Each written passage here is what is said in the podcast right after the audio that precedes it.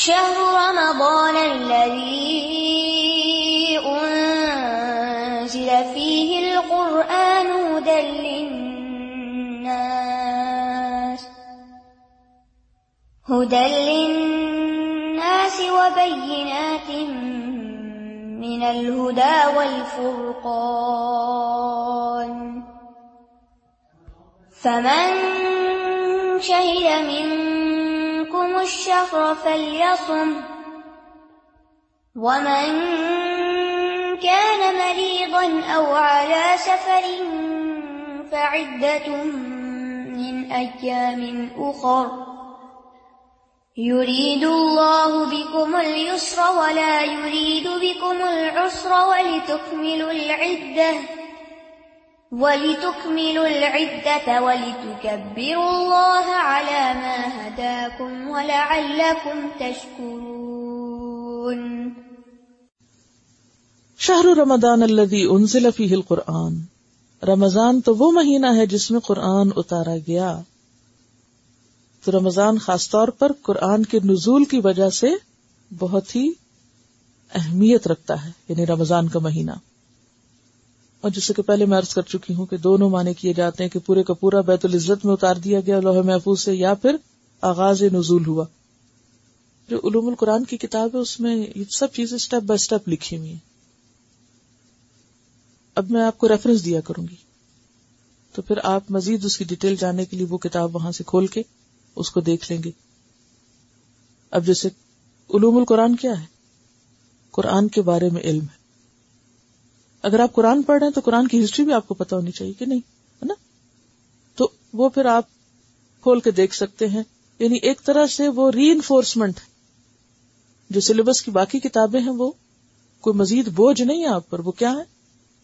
ری enforcement یعنی ویسے تو آپ کے گھر میں لائبریری نہیں ہوتی اور ہو سکتا ہے، ہو بھی تو آپ کو یہ نہ پتا ہو کہ کہاں سے کیا دیکھنا جا کے۔ تو اس طریقے پر آپ اپنے علم کو مزید یقینی اور پختہ بنا سکتے بعض حدیثیں جو میں یہاں کوٹ کر رہی ہوں اگر آپ کے گھر میں کتاب ہے تو آپ یہاں ریفرنس لکھ کے جا کے اپنی کتاب کھول کے اس کو پورا کر سکتے تو علم یقینی کے لیے ضروری ہے کہ آپ کے سامنے کتاب بھی ہو۔ ٹھیک۔ شہر رمضان الذي انزل فيه القرآن۔ رمضان وہ مہینہ ہے جس میں قرآن اتارا گیا۔ کیا ہے قرآن؟ ہدل للناس، سارے انسانوں کے لیے ہدایت۔ وبینات من الہدا اور ہدایت کی نشانیاں۔ یعنی آن دا ہول بھی سارا ہدایت ہے اور اس پہ خاص طور پر ایسی باتیں موجود ہیں جو انسان کو اللہ کی طرف یا دین کی طرف یا حقیقت اور سچائی کی طرف رہنمائی کرنے والی۔ ول فرقان اور قرآن کیا ہے؟ فرقان۔ قرآن آپ کے اندر کیا پیدا کرتا ہے؟ میزان۔ کیا کرنے کے لیے؟ حق اور باطل، خیر اور شر، فائدہ مند اور نقصان دینے والی چیزوں کے درمیان ایک لکیر لگاتا ہے۔ یعنی آپ ایک ایسے دوراہے پہ کھڑے ہوتے ہیں۔ دوراہا کیا ہوتا ہے؟ جہاں سے دو راستے نکلتے آپ دوراہے پہ کھڑے ہوتے ہیں ہر وقت۔ آپ سوچتے ہیں ادھر جاؤں، پھر سوچتے ہیں ادھر جاؤں۔ اور جو ڈرائیور دوراہے پہ آ کے فیصلہ نہ کر سکے، صحیح رستے پھر کیا ہوتا ہے؟ بٹک جاتا اور ہو سکتا کوئی اور آ کے آپ کو ہٹ کرے۔ کیا آپ کہاں کھڑے آپ کو جلدی جلدی ڈسیزن لینے ہوتے کہ دائیں مڑنا، بائیں مڑنا، سیدھا جانا ہے، کدھر جانا ہے؟ تو اسی طرح زندگی میں ہر وقت ہم کہیں نہ کہیں کسی دوراہے پہ کھڑے ہوتے قرآن ایک طرح سے آپ کے لیے کیا ہے؟ لائٹ۔ وہ ایک روشنی ہے، جیسے ٹریفک کی روشنیاں ہوتی ہے نا۔ ٹریفک کی روشنی ہوتی ہے نا۔ آپ چل رہے ہیں تو ٹریفک کی روشنی آپ کو کیا کرتی ہیں؟ گائیڈ کرتی ہیں، کیا کہتی ہیں؟ اسٹاپ ریڈ لائٹ تو قرآن میں کچھ حکم کیا ہے؟ اسٹاپ حد آ گئی۔ اس سے آگے نہیں جا سکتے۔ اگر جائیں بھی تو آپ کیا کرتے ہیں؟ گاڑی پیچھے کرتے ہیں یا نہیں؟ آپ کہتے کیا ہوا؟ اب آ گئی تو ادھر ہی ٹھیک ہوں۔ اور کیا ہوا؟ ریڈ لائٹ ہے کراس کرو۔ جاؤ، دیر ہو رہی ہے۔ ہاں؟ کتنا خوف ہے ٹکٹ کا۔ ایکسیڈنٹ کا بھی ہے۔ جی ایکسیڈنٹ کا بھی خوف ہے ٹکٹ کا بھی خوف ہے، لیکن اللہ کی حدود توڑے کوئی خوف ہی نہیں، کوئی خوف نہیں۔ ایسا ہی ہے نا؟ تو قرآن ہدایت ہے، فرقان ہے۔ جو آپ کو بتاتا ہے، ریڈ لائٹ آئے گئی، اس کے آگے نہیں جانا۔ اور یلو لائٹ، گیٹ ریڈی۔ اور گرین آئیے اب جاؤ۔ کچھ چیزیں جو آپ کو کہتی ہے کہ آپ ان سے باہر نہیں جا سکتے، اور کچھ چیزیں ان کے پاس نہیں آ سکتے اور جب تک یہ فرقان آپ کے ہاتھ میں نہیں، یہ گائیڈ لائن آپ کے پاس نہیں، تو آپ کیا کریں گے؟ آپ کا حال بالکل اس اناڑی انسان کی طرح ہے جو ڈرائیونگ ٹیسٹ پاس کیے بغیر یا سیکھے بغیر سڑک پر گاڑی لے کر آ جائے۔ نتیجہ اور انجام کیا ہو سکتا؟ یہ زندگی ایک ٹیسٹ ہے۔ ہمیں یقینی نہیں کہ یہ ٹیسٹ ہے۔ یہ زندگی کا سفر جو ہے، ایک سڑک کی طرح ہے۔ چاہے تو سرات مستقیم پہ جائیں چاہے تو کہیں اور پلٹ جائیں۔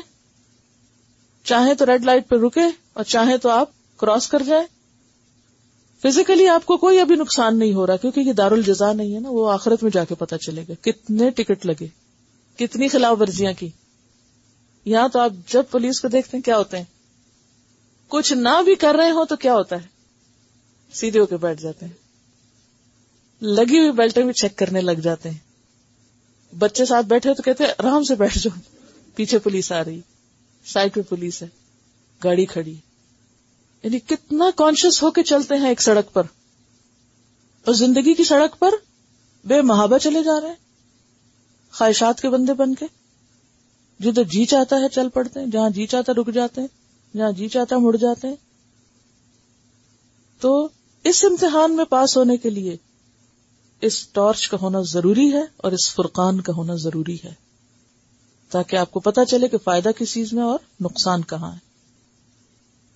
فمن شاہد امن کو مشہر فل یسم تو جو تم میں سے اس مہینے کو پائے، اسے چاہیے کہ روزے رکھے۔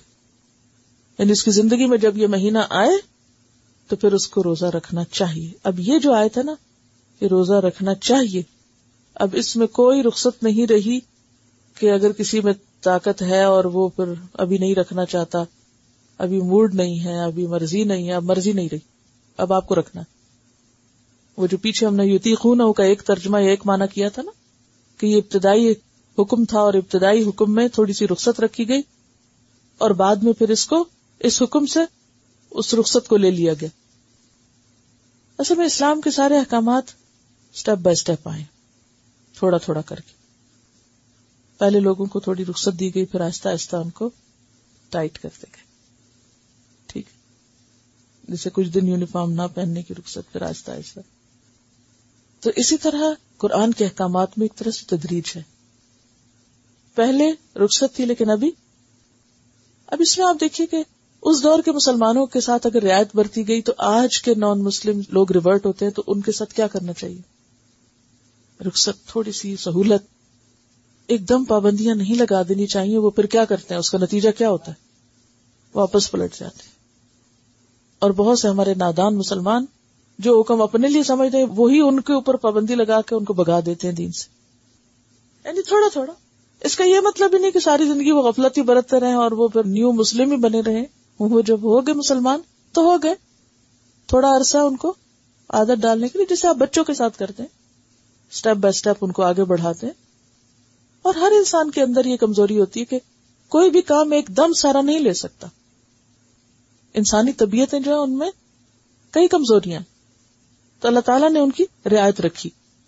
لیکن جب یہ کہا گیا کہ جو مہینہ پائے وہ روزہ رکھے تو اب لوگوں کے ذہن میں یہ خیال پیدا ہوا کہ شاید مسافر اور بیمار سے بھی رخصت لے لی گئی۔ تو فرمایا نہیں۔ ومن کا نا مریدن اسی لیے آئے دوبارہ ریپیٹ ہوئی ہے۔ سمجھ رہے ومن کا نا مریدن اور جو کوئی بیمار ہو۔ اولا سفر۔ یا سفر پر ہو۔ فعدت میں نیا نخر وہ دوسرے دنوں سے گنتی پوری کر لے۔ یعنی یہ سہولت اب بھی باقی یرید اللہ بکم السرا اللہ تمہارے ساتھ آسانی چاہتا ہے۔ ولا یرید بکم العسر۔ اور تمہارے ساتھ تنگی نہیں چاہتا۔ یعنی دین میں اگرچہ پابندیاں ہیں، لیکن اس کے باوجود ان مالوسری یسرا۔ تنگی کے ساتھ ہی آسانی بھی ہے۔ یعنی پابندی ہے روزہ رکھو، لیکن بیمار نہ رکھے۔ رخصت بھی ہے۔ اور ویسے بھی آپ دیکھیں تو دین جو ہے وہ آسان ہے۔ انسانی طبیعت ہے جب دیکھتا اچھا یہ نہیں کرنا، یہ نہیں کرنا، تو وہ کیا زیوم کر لیتا ہے؟ کہ شاید یہ بڑا مشکل ہے۔ حالانکہ مشکل نہیں ہوتا۔ اب مثلاً جو لوگ ڈرائیونگ سیکھتے ہیں، ان کو جب بتایا جاتا ہے یہ یہ نہیں کرنا، تو کچھ لوگ کیا سمجھتے ہیں؟ میں تو کر ہی نہیں سکتا۔ یہ میرا کام نہیں، چھوڑ دیتے۔ اور کچھ کیا کہتے ہیں؟ کہ پریکٹس کی بات ہے۔ پریکٹس ہوگی تو آسان ہو جائے گا۔ اور اگر یہ پابندی ہے یا یہ کچھ چیزیں روکی گئی ہیں، تو اس سے تھوڑی دن مشکل ہوگی، پھر طبیعت عادی ہو جائے گی۔ جیسے روزے میں آپ دیکھیں، پہلا اشرا تھوڑا سا کیا گزرتا ہے؟ یا پہلے ایک دو روزے سر درد بھی ہو جاتا ہے یا جسم کے اوپر بھاری ہوتے ہیں۔ پھر آخر میں تو دل ہی نہیں چاہتا کہ روزے ختم ہوں۔ تو بالکل اسی طرح بظاہر دین کی جو چیزیں کسی کو مشکل لگتی بھی ہیں، تو اس ڈر کا شکار نہ کہ یہ مشکل ہے، نہیں۔ ایک وقت آتا ہے کہ آپ ان مشکلات کو انجوائے کرنے لگتے ہیں۔ اسی لیے میں آپ کو بار بار کہتی ہوں کہ چند دن صبر کرے جمے رہیں، قرآن پڑھتے رہیں، مشکل ہے، لیکن جب ختم ہونے پہ آئے گا تو آپ کہیں گے یہ کیوں ختم ہو رہا ہے؟ ہاں؟ کیونکہ پھر انسان عادی ہو جاتا ہے نا۔ اور یہ ٹیسٹ ہوتا ہے ہر چیز میں۔ نماز ہو، روزہ ہو۔ اب دیکھیے، نماز شروع کرنے میں مشکل ہے۔ جب آپ شروع کر بیٹھتے ہیں تو پھر آپ کہتے ہیں اچھا اب سنت پڑی نفر بھی پڑھ لو۔ اور کرتے چلے جاتے۔ اور ویسے بھی شیطان کی بھی تو رکاوٹیں ہوتی ہیں نا آگے۔ کچھ نفس کی ہیں اور کچھ شیطان کی ہیں اور کچھ ماحول کی ہیں۔ جب کوئی اور نہیں کر رہا تو ہمارے لیے کرنا زیادہ مشکل ہو جاتا ہے۔ لیکن اللہ تعالیٰ فرماتے ہیں کہ دین میں کوئی بھی پابندی ایسی نہیں کہ جو جبر کی حد تک ہو کہ جی روزے فرض ہیں تو پھر تمہیں ہر حال میں روزہ رکھنا چاہے تو مری جاؤ۔ یہ نہیں ہے۔ اللہ تمہارے لیے آسانی چاہتا ہے۔ رخصت بھی موجود ہے۔ اس آسانی کے بارے میں قرآن پاک کی ایک اور آیت میں بھی آتا ہے کہ یرید اللہ خفان کم خلق الانسان ضعیفا۔ اللہ تم پر بوجھ ہلکے کرنا چاہتا ہے اور انسان کمزور پیدا کیا گیا ہے۔ اور اگر دیکھا جائے تو کوئی بھی شخص شاید ایسا نہ ہو کہ جس نے سارے ہی روزے بالکل پورے رکھے۔ کوئی نہ کوئی کہیں نہ کہیں اٹکا، کہیں بیمار ہوا، کہیں سفر ہو گیا، کہیں کوئی مجبوری آ گئی، تو کسی نہ کسی طرح ہم میں سے ہر ایک اس رخصت سے فائدہ اٹھاتا ہے۔ تو یہاں بھی کیا ہے؟ اللہ تم سے آسانی چاہتا ہے۔ اللہ تم سے بوجھ ہلکے کرتے کیونکہ انسان کمزور ہے۔ اور حدیث میں آپ صلی اللہ علیہ وسلم کا طریقہ کیا آتا ہے کہ جب دو امور آپ کے سامنے آتے، تو ان میں سے آپ آسان راستے کو اختیار کرتے بشرتے کہ وہ گناہ کا کام نہ ہو۔ یہ یاد رکھیے۔ یعنی دین میں آسان رستے کو ہم لے سکتے ہیں، مگر آسانی سے مراد دین کا چھوڑنا نہیں ہے۔ دین کے اندر ہی رخصت کا پہلو ہے۔ بخاری کے حدیث میں آپ صلی اللہ علیہ وسلم نے فرمایا یس سرو ولا تو لوگوں پہ آسانی کرو، مشکل نہ کرو۔ بس شروع ولا تو نفرو خوشخبری سناؤ اور نفرت نہ دلاؤ۔ اور ایک اور جگہ پر آپ نے یہ بھی فرمایا ان نما تم میسرینا ولم تو باسو تم لوگوں کے لیے آسانی پیدا کرنے والے بنا کے بھیجے گئے انہیں مشقت میں ڈالنے والے نہیں۔ تو اس سے ایک زندگی کا قاعدہ پتہ چلتا ہے کہ انسان کو سہل پسند تو نہیں ہونا چاہیے، لیکن مشکل کی طرف بھی بلا وجہ نہیں جانا چاہیے۔ کیوں؟ آپ کی سنت کیا تھی؟ اگر ایک راستہ مشکل اور ایک آسان ہے تو آپ کون سا اختیار کرتے تھے؟ جو آسان ہوتا تھا۔ یہ نہیں کہ میں تو بڑی چیز ہوں تو لہٰذا میں تو اس مشکل میں ہی جاؤں گا۔ خود کو جان بوجھ کے مشکلات میں مت ڈالو۔ اس کے بارے میں یہ بھی آتا ہے کہ آپ صلی اللہ علیہ وسلم نے فرمایا کہ ان دین یسرن، بے شک دین آسان ہے۔ یشاد دین احد اللہ بہو اور جو شخص دین کے ساتھ ایک طرح سے مقابلہ کرے گا اور اس کو مشکل بنائے گا، دین اس پہ غالب آ جائے گا۔ یعنی کوئی انسان اپنے اوپر بلا وجہ کی مشقتیں نہ کرے۔ مسئلہ نہیں کہ ساری رات جاگے اور سوئے نہ، پھر نفلیں پڑتا چلا جائے۔ یہ ساری زندگی روزہ رکھے اور کبھی افطار نہ کرے، تو اس کی بھی رخصت نہیں۔ وہ حضرت عبداللہ بن امر کے بارے میں آتا ہے نا، آپ نے پڑھا ہی ہوگا کہ ان کی شادی ہوئی تو بیوی کے پاس نہیں جاتے تھے۔ اور پھر اس کے بعد یہ کہ وہ مسلسل روزے سے رہتے تھے اور پھر روز قرآن پورا مکمل کر لیتے تھے۔ تو آپ کو پتا چلا تو آپ نے ان کو سمجھایا۔ تو اس وقت انہوں نے پھر آہستہ آہستہ کچھ چیزوں کی رخصت قبول کی، لیکن کچھ پھر بھی مشکل طرف ہی رہے۔ تو جب وہ بوڑھے ہو گئے اور وہ پھر پورا نہیں کر سکتے تھے، تو کہتے تھے کہ مجھے اب خیال آتا کہ کاش میں ان رخصتوں کو قبول کر لیتا۔ کیونکہ حکم یہ ہے نا کہ جب تم ایک کام شروع کرو تو ادھورا نہ چھوڑو۔ کیا کرو؟ پورا کرو۔ یہ نہیں کہ یہ نفل شروع کرو اور کچھ دن کے بعد چھوڑ دو۔ کوئی کام شروع کرو پھر چھوڑ دو۔ نہیں، روٹین اور پابندی۔ اللہ کو وہ کام پسند ہے جو تھوڑا ہو لیکن مستقل ہو۔ وہ زیادہ پسند ہے۔ اور حدیث میں یہ بھی آتا ہے کہ یہ نہ کہ کوئی کہے کہ فلان جو پڑھتا تھا اور پھر وہ اب نہیں پڑھتا۔ یعنی جیسے تحجد کے بارے میں شاید آتا تو بات یہ ہے کہ عبداللہ بن امر یعنی جوانی میں تو کر رہے تھے، لیکن بڑھاپے میں اس طرح کی پھر پابندی نہیں ہو پاتی تھی، بہت مشکل میں پڑ جاتے تھے۔ تو پھر اس وقت سوچتے تھے کہ میں جب ہی اپنی روٹین ایسے بناتا کہ جس کو میں اب تک نبھا سکتا۔ یعنی یہ نفل عبادات میں خاص طور پر۔ اب اس کا یہ مطلب نہیں کہ آپ کے میرے لیے تو فرض پڑنا بہت مشکل ہے، تو اس لیے میں اس میں بھی کوئی سہولت ہی رہا نہیں۔ فرض فرض ہے۔ ان کا سوال یہ ہے کہ بازو کا یو ہیو ٹائم یا فیسلٹی آپ ایک کام کر رہے ہوتے ہیں۔ پھر کیا ہوتا ہے کہ وہ ٹائم نہیں رہتا، یہ مثلاً چھٹیاں ہیں یونیورسٹی سے، تو کیا ہے؟ آپ کے پاس بہت کچھ کرنے کا وقت ہے۔ پھر یہ کہ چھٹیاں ختم ہو گئی تو اب کیا کریں؟ اب اس طرح تو آپ نہیں کر سکتے۔ یعنی وہ پابندی اس طرح کی نہیں ہو سکتی۔ تو اب کیا ہے؟ اب یہ نہیں کہ انسان کے میں ٹوٹل چھوڑ دوں، نہیں، کچھ چیز جاری رکھے اور پھر جب اس یونیورسٹی سے فارغ ہو تو دوبارہ اپنی اصل روٹین پر آ جائے۔ یعنی اس سے پتہ ہی چلتا ہے کہ زندگی کو ہیپیزلی نہیں گزارنا چاہیے۔ کبھی کچھ بہت زیادہ کر لے اور کبھی کچھ بالکل سو گئے۔ نہیں۔ ایک اصول بناؤ، ایک ٹارگیٹ سیٹ کرو۔ ایک طریقہ زندگی اور ایک بیلنس ہونا چاہیے۔ کہ اپنی زندگی کے گولز مقرر کرو، ان کو اچیو کرنے کے لیے چلتے چلے جاؤ۔ وقتی طور پر اونچ نیچ آ گئی۔ تو کیا ہوا؟ کوئی بات نہیں، وہاں یہی رخصتیں ہیں۔ اور پھر دوبارہ کیا کرو؟ اسی پیس پہ آ جاؤ۔ تو یہاں بھی یہی کہا جا رہا ہے کہ اصل حکم کیا ہے؟ کہ روزہ رکھو۔ لیکن اگر اونچ نیچ ہو جائے، تو چھوڑ سکتے ہو، کیونکہ اللہ تمہارے لیے آسانی چاہتا ہے، تنگی نہیں چاہتا۔ بولے تک میں لو لکھ لیکن آپ دیکھیے پھر وہی بات، وہ جو گول سیٹ کیا تھا، وہ پورا کرنا ہے۔ گنتی پوری کرنی ہے۔ بولے تو کبر اللہ علامہ ہدا کم اور گنتی پوری کر کے پھر عید مناؤ۔ اللہ کی بڑائی بیان کرو۔ ولا اللہ کم تشکرون۔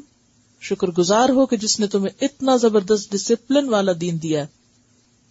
اور سارے طریقے سکھا دیے۔ پھر ہے دعا کا ذکر۔ رمضان میں آپ دیکھیں کہ تین چیزیں بڑی اہم ہیں، روزہ، قرآن، دعا۔ وَإِذَا سَأَلَكَ عِبَادِي عَنِّي فَإِنِّي قَرِيبٌ أُجِيبُ دَعْوَةَ الدَّاعِ إِذَا دَعَانِ فَلْيَسْتَجِيبُوا لِي وَلْيُؤْمِنُوا بِي لَعَلَّهُمْ يَرْشُدُونَ وہ اداسا اللہ کا عبادی انی فنی قریب رمضان دعاؤں کی قبولیت کا مہینہ ہے۔ لہذا جب بندے آپ سے میرے بارے میں سوال کرے تو آپ کیا بتائیں کہ میں بہت قریب ہوں، دور نہیں ہوں۔ اصل میں جب انسان کی دعا قبول نہیں ہوتی نا، انسان کیا کہتا ہے یار اب تو کہاں ہے؟ ایسا لگتا ہے نا اللہ تعالیٰ دور ہے۔ پر میں نہیں، دور نہیں ہوں ہوں قریبی۔ اجیب دعوت ازاد آنی جب بھی پکارنے والا مجھے پکارتا میں اس کی پکار سنتا ہوں۔ میں سنتا ہوں پکار۔ جب بھی مجھے پکارتا ہے۔ اب جب بھی پکارتا نہیں، مجھے پکارتا ہے۔ دا نہیں، پھر نون کا زیر مس نہیں کرنا۔ جب بھی مجھے پکارتا ہے، ٹھیک ہے؟ مجھے پکارتا ہے۔ یعنی واقعی پکارتا ہے۔ مراد اس سے کیا یقین کے ساتھ واقعی پکارتا ہے۔ تو پھر ہو نہیں سکتا کہ دعا قبول نہ ہو۔ اور ہاں دعاؤں کی قبولیت چاہتے ہو تو کیا کرو؟ تم بھی تو بات مانا کرو۔ اگر تم چاہتے ہو تمہاری مانی جائے، تو تمہیں بھی ماننا چاہیے۔ ولی امنو بھی اور ذرا اطمینان رکھو، تسلی رکھو۔ لال یرشدون تاکہ وہ راہ راست پا جائیں۔ یعنی راہ راست کب پاتا ہے انسان؟ اس میں رشت کیسے فٹ ان ہوتا ہے؟ استقامت، ٹھیک ہے نا؟ یہ نہیں کہ جب کوئی مصیبت آئے تو اس وقت تو ایک ہزار تصویر پڑھ لو ہاں؟ اور پھر وظیفہ کر کے کام نکلواؤ، اور پھر جب کام ہو جائے تو پھر کیا کرو؟ نماز بھی چھوڑ دو۔ دین کا یہ طریقہ نہیں ہے، ٹھیک ہے؟ لہذا کیا کرو؟ ولی استجیبولی ولی امنوبی اور پھر یہ بھی نہیں ولی امنوبی میں اعتماد رکھو، اطمینان رکھو، صبر کرو، ہو جائے گا۔ کیونکہ یہاں پر مختصراً کیا کہا جا رہا ہے؟ جو دعا مانگتے ہیں، میں اس کی دعا ضرور سنتا ہوں، قبول کرتا ہوں۔ اب ہم دیکھتے ہیں، ہماری تو قبول ہی نہیں ہوئی۔ تو کیا مانا؟ اطمینان رکھو۔ یا تو وہی مل جائے گا جو مانگا تم نے، یا اس کے بدلے کو مصیبت ٹل جائے گی جو آنے والی تھی۔ وہ تو نہ ملا جو تم نے مانگا، لیکن مصیبت ٹل گئی تم سے؟ اور تیسری چیز، آخرت میں۔ اور انسان جب آخرت میں اپنی دعاؤں کا اجر دیکھے گا، تو پھر تمنا کیا کرے گا؟ کاش دنیا میں ایک نہ سنی جاتی۔ سارا کچھ نہیں ملتا۔ تو صبر کرنے والوں کے لیے اجر کیا ہے؟ ان الصابرون اجرہم بغیر حساب۔ صبر کرنے والوں کو ان کا اجر بے حساب ملے گا۔ جب تکلیف والے لوگ صبر کرتے ہیں قیامت کے دن جب ان کو اتنا اجر ملے گا تو دوسرے لوگ دیکھ کے حسرت کریں گے۔ کہیں گے، کاش دنیا میں ہماری جلد کینچیوں سے کاٹی جاتی۔ ہمیں اتنی سزائیں ہوتی ہیں اور آج ہمیں یہ سب ملتا اور ہم بھی صبر کرتے یہ مانگنا نہیں چاہیے یہاں، لیکن یہ صرف محاورتن سمجھایا گیا کہ اگر دنیا میں کسی پہ کوئی تکلیف آ جائے، کوئی مشقت، مصیبت آ جائے تو صبر سے کام لے۔ وہ شکوا شکایتیں نہ کرے، وہ مایوس نہ ہو۔ وہ پلٹے نہیں۔ وہ اللہ کی رحمت سے مایوس نہ ہو۔ وہ جمع رہے۔ فلیست جی بولی یہ نہیں اچھا میری تو نہیں سنی جاتی، میں تو نہیں نماز پڑھ رہا۔ کئی لوگ یہ بھی تو کرتے ہیں نا۔ نہیں فلیست جی بولی میں جواب دیتا ہوں، اگر تمہیں ابھی نہیں ملا جواب، تم تک نہیں پہنچا، یہ تمہاری مرضی کا نہیں ملا تمہیں۔ قبول تو ہو چکا ہے، لیکن کسی اور شکل میں آخرت کے لیے رکھا ہوا ہے۔ کیونکہ ہو سکتا ہے نا کہ ہمارے عمل اتنے اچھے نہ ہو مگر دعائیں اتنی ہو کہ ان کی وجہ سے ہی کچھ مل جائے۔ تو پھر تم مایوس ہو کر واپس نہ پلٹو۔ ولی منو بھی اعتماد رکھو، سنی جائے گی۔ لال لہم یرشدون اگر یہ ہوگا تو رشت پر ہوگے۔ استقامت کے ساتھ پھر اچھے بن کے رہو گے۔ اور ویسے بھی اللہ کی نافرمانی دعا میں رکاوٹ بنتی ہے نا، جیسے پیچھے بھی ہم نے پڑھا تھا کہ ایک شخص حرام ہو رہا تو پھر اس کی دعا نہیں قبول ہوتی، یا پھر یہ کہ انسان جلد بازی کرتا ہے، یا یہ کہ غافل انسان کی دعا قبول نہیں ہوتی، ورنہ دعائیں ضرور سنی جاتی کس کس کی نہیں ہوتی؟ غافل دل کی، اور حرام کھانے والے کی، اور جلد باز کی، اور مایوس ہونے والا۔